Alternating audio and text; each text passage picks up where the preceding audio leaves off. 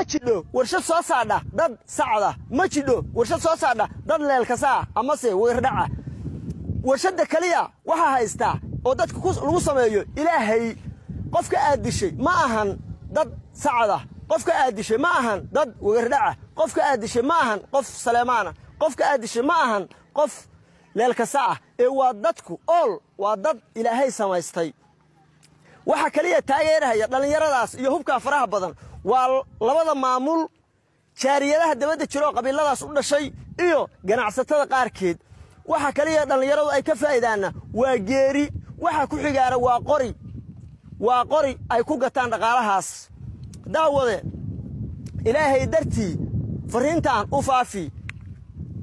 Ha siyaasadayn hana qabyaaladayn ilaahay dartii u faafi. Gaarsii dhallinyaradaas isoo hor fadhida maantay oo bishu ay tahay sagaal. Maanta keliya faa'iidada aa ka hesheen dhallinyaroy u dhalatay beesha sacad iyo beesha leelkase. Nasiiya toban nin ama toban aabbe baa disheen toban hooyaa gablamiseen toban aabbe baa wiilashii ka disheen. Maxaad dareemi lahayd adiga wiilkaaga haddii lagaa dilo?